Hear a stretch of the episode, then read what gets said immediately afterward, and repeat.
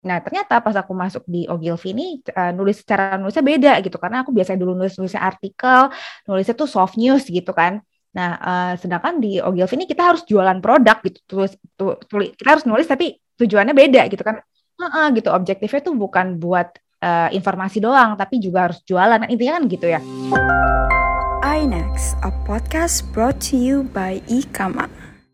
Halo semuanya, Selamat datang di episode ketiga dari iNext. Sebelumnya, kenalin nih, aku Indra dan teman aku. Halo semuanya, aku Selfie. Nah, kita bakalan jadi host yang nemenin kalian untuk ngobrol-ngobrol bareng speaker yang pastinya seru banget nih. Nah, di episode ketiga kali ini, kita kedatangan speaker yang keren banget nih, Sel. Iya dong, pastinya keren banget. Hmm, siapa ya kira-kira? Pada penasaran gak nih? Oke, ini podcast kali ini kita bakal rada beda Nindra. Kita bakal ngebahas dunia content writing. Dunia content writing berarti ini itu berhubungan dengan industri kreatif dong. Iya, benar tuh. Mungkin nih dari teman-teman ada banyak nih yang tertarik dan penasaran gimana sih caranya nulis yang baik dan apakah skill content writing itu penting untuk dikuasai. Hmm. Nah, speakers kita nih yang keren ini sekarang lagi menjadi content writer di Ogilvy nih teman-teman. Mari kita sambut siapa lagi kalau bukan kamu Tia Azura. Halo Kak. Halo Kak. Halo teman-teman, halo teman-teman manajemen, salam kenal semuanya. Salam kenal, Kak. Salam kenal, Kak. Kakak gimana nih kabarnya? Sehat, Alhamdulillah. Alhamdulillah. Teman-teman gimana semuanya juga? Sehat? Saya juga Alhamdulillah sehat. Kakak udah sarapan, ya? Kak? Masya udah, udah sarapan. nah, kalau udah sarapan berarti kita tambah semangat nih buat ngasih info-info, insight-insight buat teman-teman semua. Oke, nah, ini aku juga udah semangat banget nih pengen ngobrol-ngobrol sama teman-teman manajemen. Harus dong, itu harus banget. Nah, kamu Tia, boleh dong perkenalan terlebih dahulu sama teman-teman pendengar nih, agar kita lebih kenal sama speakers hari ini yang keren abis dong. Silakan, oh. Kak. Oke, okay, makasih Indra. Uh, halo semuanya, jadi nama aku Mutia Zura. Uh, aku alumni manajemen masuk tahun 2013. Uh, aku dulu ngambil penjurusannya marketing, sampai akhirnya beneran ini beneran jadi passion sampai akhirnya sekarang aku kerja di uh, industri digital marketing and advertising gitu ya. Uh, aku sekarang udah di Ogilvy selama dua tahun sebagai content writer. Nah, uh, selain di Ogilvy, aku juga aktif bikin kelas-kelas uh, tentang creative writing, storytelling gitu ya. Dan ini semua berhubungan dengan uh, aku banyak juga bantuin UMKM UMKM terus uh, apa corporate corporate FMCG gitu ya untuk bikin kelas-kelas nulis untuk para karyawannya gitu. Nah uh, di samping itu aku juga um, freelance brand strategist juga. Jadi biasanya kalau ada teman-teman atau uh, rekan-rekan aku yang punya bisnis, aku bantuin mereka juga nih buat ngembangin uh, brand brandingnya mereka gitu. Uh, sebelumnya aku sempat kerja juga um, uh, di bank Terus uh, sebelumnya zaman-zaman kuliah itu sambil uh, apa ini juga uh, eh, part time part time jadi social media marketing gitu dulu zaman-zaman aku apa 2017 2016 kan masih awal-awal banget ya gitu tuh masih uh, dari situlah awalnya sampai sekarang uh, kerja sebagai content writer gitu. Dari situ ya akhirnya tertarik ya kak. Nah kakak berarti kakak nih uh, kamu Tia ini lulusan manajemen UGM tahun uh, masuknya tahun 2013 ya kak. Berarti yes, 2013 lulusnya di tahun 2017. 2017. Yes. Oke. Nah, aku pengen tahu dulu nih kak di awal-awal kuliah nih, uh, kenapa kak Mutia waktu itu kuliah milihnya di jurusan manajemen? Oke, jadi gini, uh, backstory-nya aku tuh awalnya pengen banget masuk komunikasi. Jadi aku udah menyadari kalau passion sama skill aku tuh adalah ngomong nulis gitu kan. Cuma waktu itu berinteraksi orang, ya kan iya gitu kan. Terus uh, orang aku tapi waktu belum tahu tentang branding segala macam belum tahu. Cuma ngomong cuma tahunya kayak itu aja aku tertarik. Terus tapi orang tua aku nggak ngasih. Pengennya aku lebih ke uh, ekonomi gitu kan. Akhirnya win-win oh. solutionnya ngambil marketing yang aku rasa uh, apa nggak terlalu banyak matematikanya tapi juga yeah. Iya. uh, banyak apa uh, tapi tapi juga uh, ilmu bisnisnya ada gitu ya terus uh, apa lapangan pekerjaannya banyak kan dulu mikirnya sesimpel itu aja gitu ya terus juga okay. uh, apa uh, kita aku juga akan banyak belajar tentang tadi yang yang nyerempet-nyerempet ke komunikasi gitu loh. Kan oh. berhubungan sama apa uh, konsumen uh, perilaku manusia kayak gimana gitu kan. Ya udah akhirnya aku uh, ngambil marketing. Itu uh, itu apa ngambil manajemen gitu kan sampai akhirnya pas udah mulai semester awal-awal belajar tentang uh, dasar-dasar pemasaran oh oke okay, akhirnya aku decide aku beneran nih ternyata emang yang aku cari banget tuh adalah ada ada di marketing gitu Hmm, tapi emang cocok banget ya kamu Tia nih. Cocok ya. banget. Aku ini banget. juga kayaknya kita lihat celah-celah nih buat teman-teman yang nggak banyak hitung bisa nih. Iya. yang yang yang kebanyakan ngomong dan nggak suka ngitung cocok banget ya marketing berarti. tapi tapi ini juga loh. Tapi kalau uh, kita ngomongin marketing secara uh, apa luas gitu ya pagi sekarang nih yang udah apa apa pakai data gitu uh, sebenarnya ada part-part marketing yang juga uh, butuh banget buat uh, paham angka gitu ya kalau kalau oh. apa setelah aku lihat gitu. Ini kita sambil ceritain marketing gak apa-apa ya berarti iya, ya. Gak apa dong. Maksudnya dari point of view aku gitu ya aku tahu karena apa namanya proses marketing itu kan panjang banget nih sebenarnya gitu kan. Jadi marketing itu kalau yang aku pahamin memang ada dua, ada yang uh, berkaitan sama angka-angka tuh yang data-data segala macam Oh. Uh, itu sama yang kedua memang uh, lebih ke kreatifnya gitu. Jadi gimana caranya nanti kita bikin apa uh, suatu outputnya marketing tuh sebenarnya kombinasi keduanya gitu. Dan aku pun sekarang juga uh, sebagai content writer itu nggak uh, cuman berdasarkan kreativitas aja gitu, tapi juga harus bisa baca data gitu karena uh, makin ke sini kan kalau teman-teman pernah dengar kayak SEO gitu ya uh, apa uh, search engine optimization gitu bahan apa uh, teknik buat nulis itu pun kita juga pakai data gitu. Jadi tetap harus bisa lihat nih kira-kira mana yang apa namanya engagementnya paling tinggi kalau kita pakai kata kata-kata ini gitu kan. Itu kan pakai angka juga pada akhirnya gitu kan. Jadi uh, apa berimpact juga ke sisi kreatifnya gitu mungkin kalau kemarin uh, aku sudah sempat dengar juga kan podcastnya teman-teman yang sebelumnya ngobrol sama uh, apa alumni yang apa di bidang uh, market research ya itu kan dia berhubungan sama angka tuh. Nah itu yang itu yang uh, kerjaan dia itu memang lebih banyak ke angka gitu Oke, nah tapi tuh kak kan ada banyak ya perminatan di manajemen ada marketing, finance, human research sama operation gitu. Nah terus pas ma kakak masuk ke manajemen emang nggak tertarik buat ke yang lain gitu? Kenapa harus marketing gitu? Hmm oke, okay.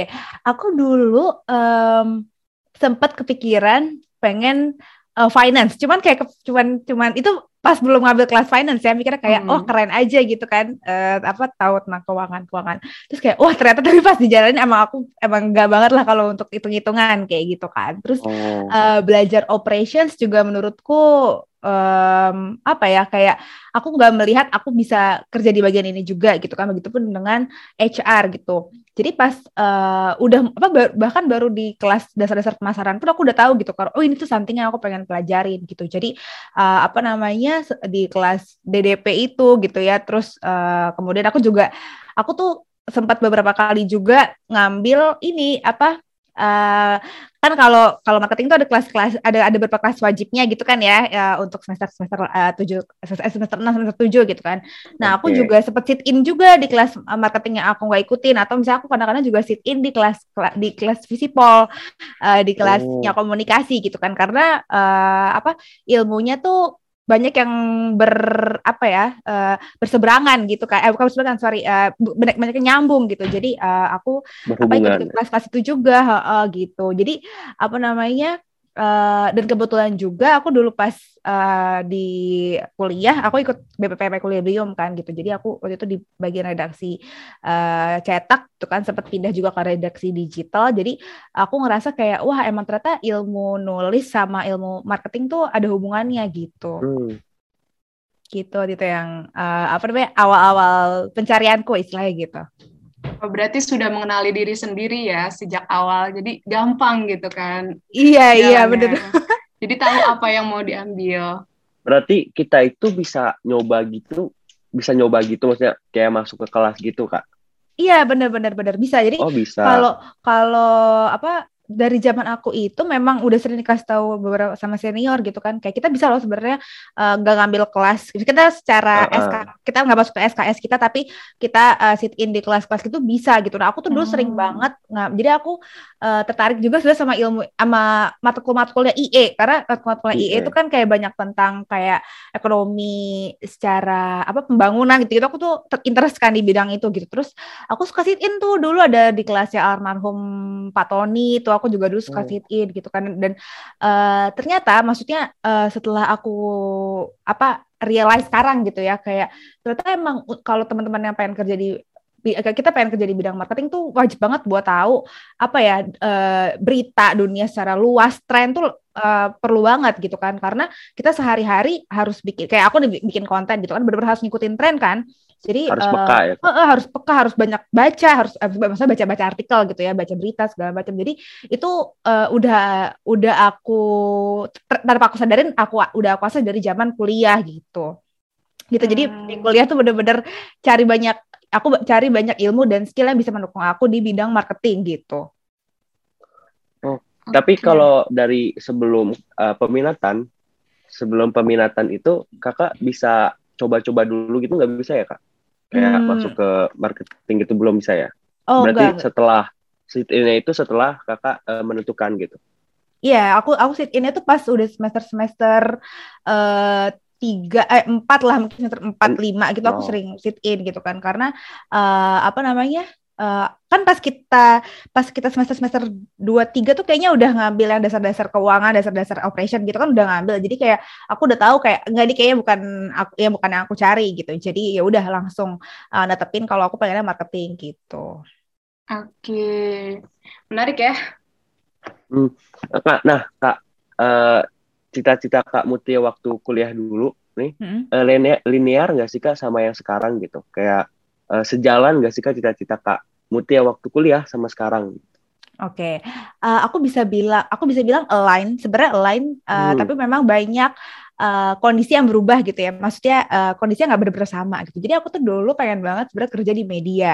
Makanya itu kenapa aku ikut media. apa equilibrium, kenapa aku ikut equilibrium, terus uh, apa interest ngambil kelas-kelas komunikasi itu karena itu gitu kan. Terus tapi pas zaman 2015 16 itu kan media udah mulai turun kan ya gitu. Terus hmm, mulai uh, muncul. apa, mm, terus uh, media tuh udah mulai turun media-media cetak terutama maksudnya itu udah mulai turun. Terus uh, yang naik tuh justru sosial media gitu. Terus hmm. aku pikir kan uh, kayaknya ini bakal jadi yang big gitu loh ke depannya gitu kan. Um, aku mikir oke okay lah uh, apa aku aku akan tetap di around itu. Dan waktu itu tuh waktu itu zaman masih kuliah kan aku sering panitian kepanitian kepanitian kayak uh, ME gitu kan ya ME terus ada apa namanya namanya MA yes. Maka beberapa kali aku ikut beberapa itu aku selalu di bidang kalau nggak event marketing gitu kan. Jadi kayak uh, udah kerasa juga oh ntar kalau misalnya di diaplikasiin gitu kan. Kalau kita bikin strategi buat uh, social media marketing tuh kayak apa tuh udah mulai keasa gitu dari zaman aku ikut-ikut kayak gitu gitu jadi apa namanya uh, aku pikir oke okay, aku ke depannya pengen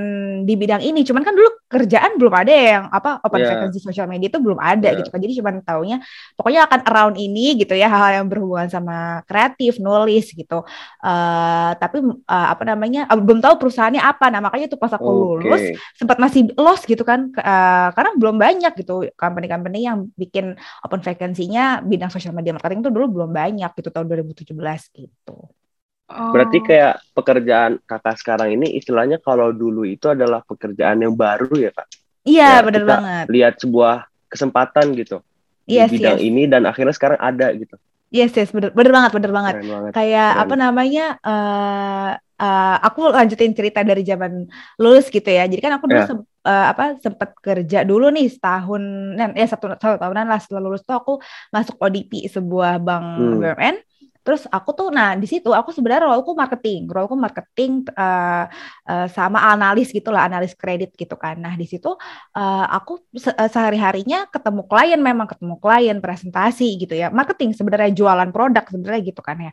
Uh, cuman aku uh, aku tuh mikir kan tapi kalau misalnya uh, ngelihat pergerakan bank-bank swasta gitu ya, bank-bank multinasional itu mereka juga udah banyak yang beralih ke digital. Itu tahun-tahun hmm. 2018 kan, 2017 2018. Terus aku mikir kan, kayak nggak mungkin deh kalau sales apa marketing ini uh, caranya konvensional terus pasti akan berubah ke Hmm. digital gitu kan.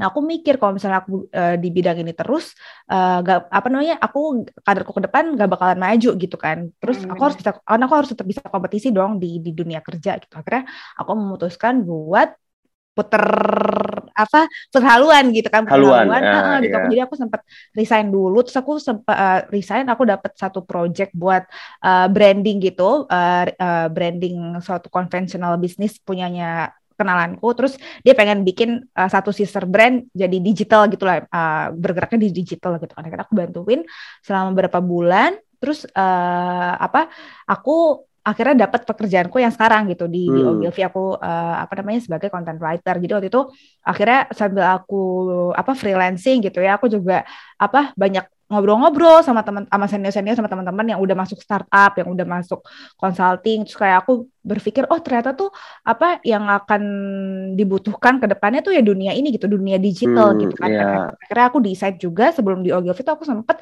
ikut intensive course gitu intensive course sertifikasi lah sertifikasi digital marketing dua bulan ya dua bulan terus eh, ya itu yang aku kerjain eh, aku pelajarin tentang SEO social media marketing tentang konten marketing gitu ya akhirnya eh, banyak banyak banyak banget terbantu eh, pemikiran dasarnya dari zaman kuliah gitu ya marketing udah jadi udah jadi gak buta-buta banget gitulah tinggal belajar tools Hmm. toolsnya aja gitu kan udah apa namanya eh, aku ikut itu sertifikasi udah deh nggak lama aku eh, dapat offering ini gitu da- dari Ogilvy dan eh, apa setelah dijalanin pun gitu ya waktu itu ternyata banyak banget sih hal-hal baru yang ba- hal-hal baru tapi ilmu dasarnya tuh yang aku dapetin pas kuliah gitu.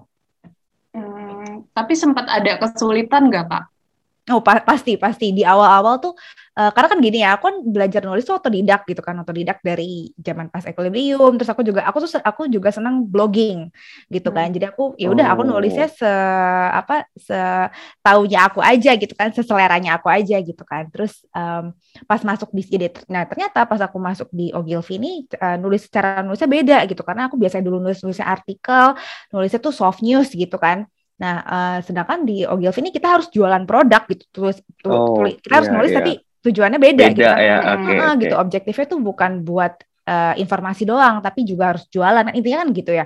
Ya udah di situlah aku eh, apa namanya eh, setahun pertama lah, enam bulan sampai satu tahun pertama tuh aku benar-benar proses untuk mengenal eh, untuk belajarin memperdalam gimana cara nulis yang eh, bisa nulis yang menjual gitu ya istilahnya. Menjual, Terus ya. eh, eh, belajar tools-toolsnya juga gitu kan.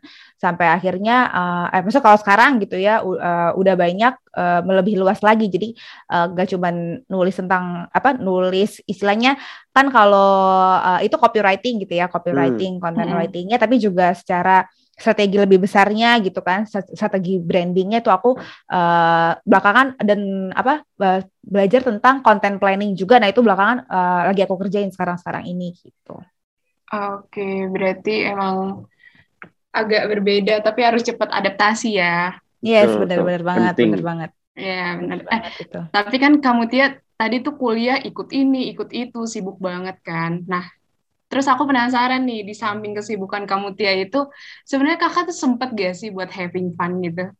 Apa Har- apa ih, kerja-kerja gitu? Um, having fun itu aku kategorikan punya social time sama punya Nah, waktu buat hobi kalau Ya. menurutku ya. Nah, itu dua-duanya aku jalanin banget dan menurutku tinggal di Jogja saat itu tuh benar-benar mendukung lah ya buat uh, hobi aku, buat social time aku gitu-gitu. Jadi uh, yang pertama mungkin kalau aku dan uh, jadi gini kebetulan waktu itu geng-gengku pas di kuliah itu juga sama-sama ambi. Jadi Oh. wah, jadi jadi tuh uh, apa namanya maksudnya punya kesibukan sendiri-sendiri gitu ya. Cuman kita pasti uh, apa namanya biasanya kalau misalnya ya uh, jadi teman-teman aku tuh dulu pada aktifnya di Ikama. Aku yang gak Ikama oh, sendiri. Jadi agak beda tuh ininya apa namanya frekuensinya. Cuman uh, masih sering ketemu-ketemu di kelas. Tuh nggak kayak abis kelas nongkrong gitu-gitu kan itu yang pasti itu yang pasti masih lah ya jelas gitu. Terus apa namanya eh, yang kedua sama kayak hobi gitu. Aku terus zaman kuliah juga seneng banget kayak ke galeri-galeri gitu ya. Di di Jogja kan banyak banget tuh gitu. Terus eh, apa Ah, iya, itu iya. itu itu itu tetap aku jalanin gitu kan. Jadi em, apa ya menurutku eh, bah bahkan aktivitas-aktivitas kayak misalnya aku ikut-ikut organisasi atau bikin event gitu mungkin karena sama sama teman-teman sendiri jadi aku juga menikmatinya bukan sebagai sesuatu yang ya? beban ha, tapi juga kayak itu Oh. social time aku juga terus aku juga apa namanya uh, have fun juga sama mereka gitu sih jadi uh, apa namanya nggak nggak nggak nggak bener-bener kayak kerja gitu sih kalau aku ngelihatnya sebenarnya Oh. gitu Berarti kayak dalam menjalani organisasi gitu kayak ya having fun juga itu buat kakak kan ya. Iya bener banget karena teman-teman maksudnya apa banyak dari teman-teman eh, organisasi aku atau event-event aku dulu juga jadi teman baikku sampai sekarang gitu. Jadi apa namanya ya eh, apa dua-duanya dapat lah gitu. Dapat. Oke. Berarti Berarti, ya. teman-teman positif juga ya. Iya bener-bener banget bener banget. Jadi apa memilih teman itu penting. Iya, benar tuh. Jangan asal pilih temen ya. Kita berteman sama siapa aja, tapi jangan asal pilih teman. Benar gak, Kak? Iya bener banget bener banget. Terus gimana tuh, Kak? masuk masuk. Masuk. Terus gimana tuh, Kak, cara kamu, Tia, make it balance antara working sama having fun? Oke, sebenarnya em, buat dapetin dua-duanya tuh pasti sebenarnya ada yang dikorbanin. Kalau aku, waktu itu aku apa yang aku korbanin itu waktu istirahat. Jadi aku bener-bener istilahnya kayak kalau balik ke kosan tuh cuma ya udah buat mandi sama tidur aja gitu. Hmm. itu bener-bener karena karena itu dia kayak aku anaknya apa namanya bela- apa aku nggak bilang belajar tapi aktif juga gitu ya aktif juga main juga gitu kan. Jadi yang nggak yang nggak dapet tuh istirahat eh, nggak dapet istirahat. Dulu tuh zaman aku kuliah tuh kan kan eh eh, udah pada ke Jogja belum nih inget eh, tahu ini nggak apa namanya burjo palm kuning ada tuh satu burjo Jogja. yang gede Ah, aku tuh tahu, di- aku tahu kan aku udah Jogja. udah udah ke Pasti tahu nih teman-teman pendengar juga tahu nih. tahu dong pasti dulu kosku Iya. deket situ gitu kan tuh kayak kalau di Oh. saat itu itu tuh ini pas aku awal-awal dulu apa ya di satu event yang dulu aku tuh suka meetingnya tuh di situ gitu sama apa rapatnya tuh di situ sama teman-teman tuh sampai jam 12 sampai sampai jam satu tuh ngumpul sama mereka di sana gitu-gitu kayak apa namanya ya itu tadi maksudnya nggak cuma ngomongin tentang eh, apa namanya kuliah terus social time juga tuh Hmm. dapet gitu kan zaman itu Oh Jadi, iya. itu dia aku maksudnya apa namanya cara aku ngebalance adalah eh, aku selain aku juga belajar hal baru aku juga making friends gitu kan cari teman cari cari lingkungan yang cocok sama aku satu frekuensi dan positif juga gitu kan Eh, sekaligus ya kita juga bikin portofolio gitu istilahnya. Kan kita bikin event kita bikin kegiatan apa segala macam itu kan sebenarnya kan nambah pengalaman dan portofolio kita juga gitu kan. Jadi eh, itu sih aku doing it simultaneously gitu sebenarnya tuh gitu. Oh. terus apa namanya kalau ngomongin soal oh ya mungkin sama hal yang kedua yang bisa aku bilang yang aku korbanin gitu ya. Itu Eh, apa namanya mungkin kayak mungkin kalau teman-teman lain bisa sampai eh, IP-nya kumlot segala masa ki- mungkin yang 3,9 3,8 gitu aku ya pasti enggak sih Ya. cuman aku eh, memastikan il, apa eh, aku aku mastiin kalau eh, ilmu-ilmu yang aku cari di sini konteksnya marketing gitu ya itu aku masuk banget jadi Ya. mungkin aku bisa bilang aku nggak aku nggak jago-jago banget nih nilaiku mungkin nggak oke-oke banget di di di di apa namanya finance gitu atau misalnya matkul matkul Oke. yang non marketing gitu ya aku bisa bilang nilaiku so-so aja gitu cuman buat marketing I go extra miles gitu. Karena aku tahu itu ilmu yang mau Oh. aku cari gitu kan. Jadi eh, kalau kelas marketing tuh udah pada tahu tuh pasti aku ambi banget gitu. Maksudnya aku duduk paling depan gitu ya segala macem. Project-projectnya aku pasti kerjain sungguh-sungguh banget gitu. Tapi kalau yang buat yang lain-lain ya aku ya udah just just just give um, apa namanya se uh, not not extra miles gitulah maksudnya gitu. Ah, Jadi, oke. uh, karena aku tahu ya udah aku ngambil ini sebagai ini aja karena apa uh, apa matkul wajib aja gitu aku uh, tahu-tahu dasar-dasarnya aja cuman aku memang nggak mendalami gitu jadi memang aku dari awal udah memutuskan kalau aku tuh pengen fokus uh, pengen istilah kan ada orang yang generalis ada yang uh, Ada yang spesialis ya gitu aku, pengen- spesialis, aku, ya. aku tuh pengennya jadi spesialis gitu jadi itu Oh. itu apa namanya kenapa aku eh, decide buat oke aku fokusnya di market aku fokus ngambil ilmu tuh marketing gitu Keren banget kakak. Nah, aku kemar eh, tadi kan kakak udah kayak ngejelasin, bukan ngejelasin sih cerita ya, cerita ke kita nih dengan tentang pengalaman kakak yang perjalanan gimana sih kakak bisa jadi khusus ke bidang content writing itu benar-benar menarik banget dan pengen aku dalamin lebih dalam tentang content writing. Nah, buat teman-teman semua nih yang kepo lebih dalam tentang content writing, mulai dari content writing itu apa, kayak gimana, apa sih asiknya, terus ngapain aja. Nanti bakalan kita bahas ya sama kamu Tia eh, dan gali lebih dalam lagi setelah yang satu ini nih, ya. Eh, ini iklan nggak? Enggak ya? Aku kira Enggak, iklan. masih lanjut. Masih lanjut. Aku kira ini ada iklan ya. Maaf, maaf teman-teman. Oke, lanjut aja ya. Uh, karena tadi kita udah bahas tentang matkul-matkul nih, uh, aku pengen nanya nih Kak, banyak gak sih matkul yang kepake di bidang pekerjaan Kak Mutia ini? Oke, uh, karena kita fokusnya udah ngomongin marketing, aku bisa bilang banyak. Hmm. Jadi uh, banyaknya konteksnya marketing ya, mat, uh, mat, mat, uh, uh, ilmu apa ilmu-ilmu di marketing itu dasar-dasarnya gitu ya tentang kita tahu gimana tentang consumer behavior, terus um, apa channel-channel channel-channel penjualan tuh apa aja. Itu kan semua ada ya di di di ada. apa mata kuliah. Terus aku tuh juga dulu uh, belajar riset pasar gitu kan pas uh, yang yang juga kepake banget pas aku skripsian gitu kan tuh ilmunya tuh dapat banget pas skripsian tuh menurutku. Karena kita benar-benar on langsung ke lapangan uh, riset pasar gitu kan itu uh, kepake ya ilmunya sampai sekarang gitu. Jadi biasanya aku pun ketika bikin uh, freelance project maupun kerjaan kantor uh, itu aku look back ke buku-buku marketingku tuh masih gitu uh, apa namanya oh, oh. Uh, apa standar-standar kayak gini. Mungkin sekarang udah banyak berkembang udah banyak yang dikembangin ya. Udah gitu kan kalau di kantorku okay. juga ada framework frameworknya gitu. Kalau kita mau bikin riset mau bikin uh, satu apa namanya strategi itu kan ada framework frameworknya kalau dari kantorku. Cuman uh, banyak sebenarnya framework framework itu berkaitan sama framework framework yang diajarin pas di kelas marketing gitu kan. Jadi uh, apa menurutku uh, kepake banget gitu sebenarnya ilmu ilmu marketingnya tuh kepake banget gitu. Dan ada gak? dan plusnya eh sorry aku tambahin dikit gak lagi. Apa, maaf, maaf, maaf, lanjut Kak. Uh, dan plusnya adalah karena ngambilnya manajemen jadi hmm. ngerti uh, how business doing secara big picture gitu. Secara lo tuh okay. jadi jadi paham. Jadi aku paham. Jadi ketika aku mempelajari satu brand, kan aku ngehandle banyak brand nih di kantorku gitu kan. E, ketika ngehandle satu brand, misalnya dia brandnya e, minuman teh gitu misalnya, tuh okay. gimana dia supplier gimana, gimana dia produksinya, gimana dia tuh bisa membuat pricing itu walaupun itu bukan ranah kerjaanku sekarang tapi aku jadi paham gitu aku paham. jadi paham karena pas kuliah kan ngambil itu semua dong ya kan ngambil itu semua hmm. terus apa namanya sekarang ini pas aku kerja aku jadi ada apa namanya insight lebih gitu oh ketika aku mau bikin satu copywriting satu konten gitu ya uh, tentang si brand ini aku Uh, bisa aku tuh jadi kepikiran dulu gimana tuh dia produksinya, uh, gimana dia apa namanya tadi uh, pricingnya segala macam. Aku kasih contoh gini, uh, misalnya ada satu brand dia itu uh, bumbu gitu misalnya bumbu makanan bumbu, gitu ya misalnya bumbu, dia bumbu bikin dapur, ya?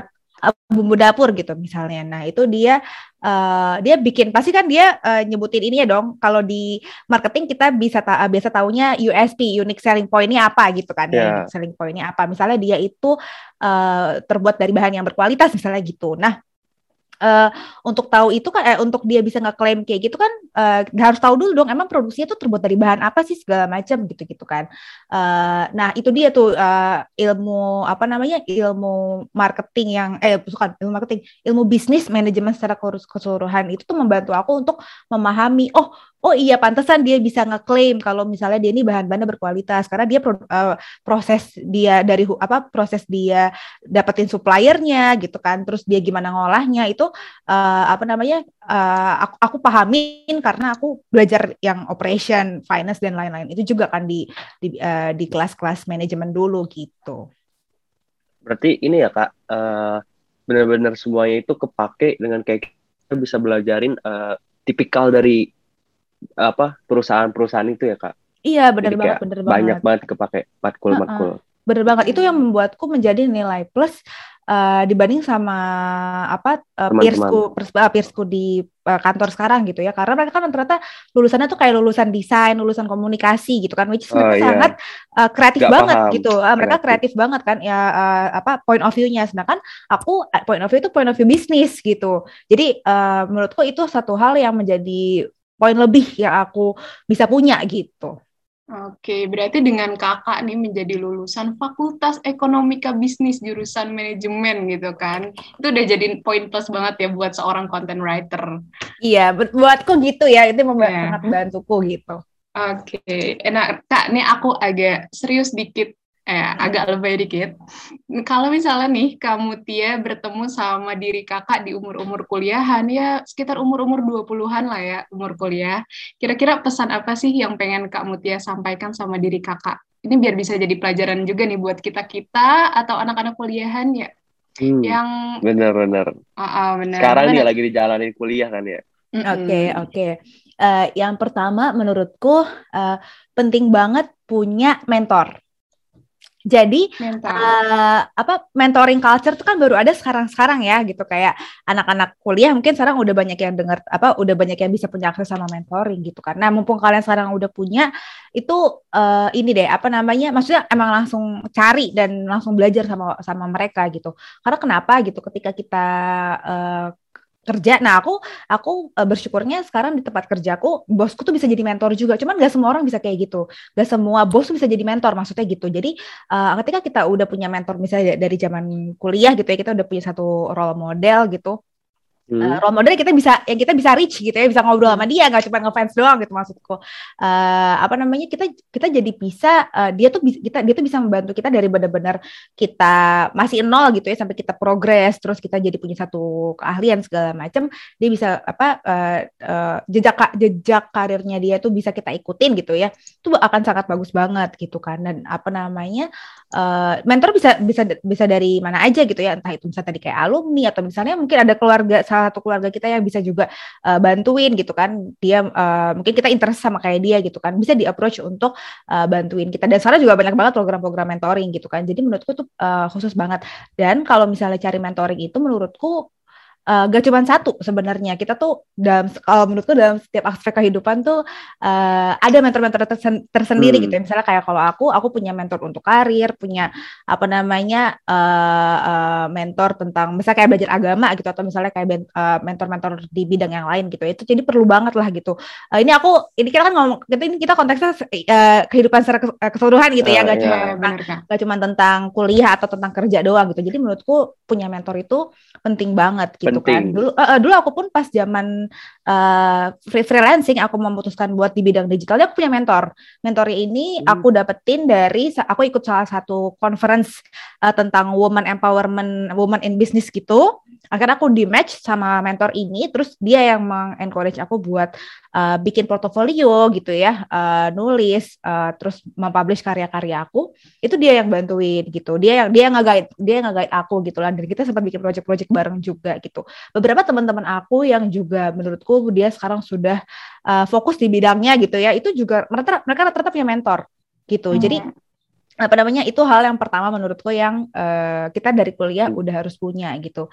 Sama yang kedua em, apa bener-bener eh, bener-bener ini eh, selalu selalu terus konsisten dan em, apa eh, nikmatin proses gitu. Kadang-kadang kan eh, mungkin jadi tuh aku dulu zaman aku dulu aku ada satu penyesalan aku dari zaman kuliah. Jadi aku tuh dulu sempet pas pas tahun terakhir aku setelah KKN itu kan tinggal skripsian ya gitu. Karena aku tuh dulu Hmm. pilihannya du- pilihanku Iya, sebenarnya tiga waktu itu Hmm. eh, antara mau skripsian terus mau exchange aku dulu tuh pengen banget sebenarnya exchange ya eh, yang satu semester itu eh, sama sama merintis jadi content creator aku aku tuh dulu udah kepikiran tapi pas zaman itu belum ada belum ada istilah content creator tuh belum ada jadi aku tuh Wah. dulu pengennya tuh eh, blogging gitu lah pengen blogging nah terus aku mikir kan duh tapi eh, apa namanya aku pengen cepet-cepet pengen cepet-cepet kerja gitu kan akhirnya aku memutuskan buat eh skripsian. Aku akhirnya aku memutuskan ya udah aku tanya aku cepetin aja lulusnya gitu kan. Akhirnya aku nggak nggak ngambil dua pilihan yang lain itu. Eh nggak taunya sekarang eh, apa namanya eh kon, apa konten creator itu Hmm. adalah pekerjaan yang menjanjikan juga ya nggak sih gitu kan. Hmm. Coba bayangin Hmm. kalau aku udah eh, ngerintis dari zaman 2017 atau 2016 lalu gitu.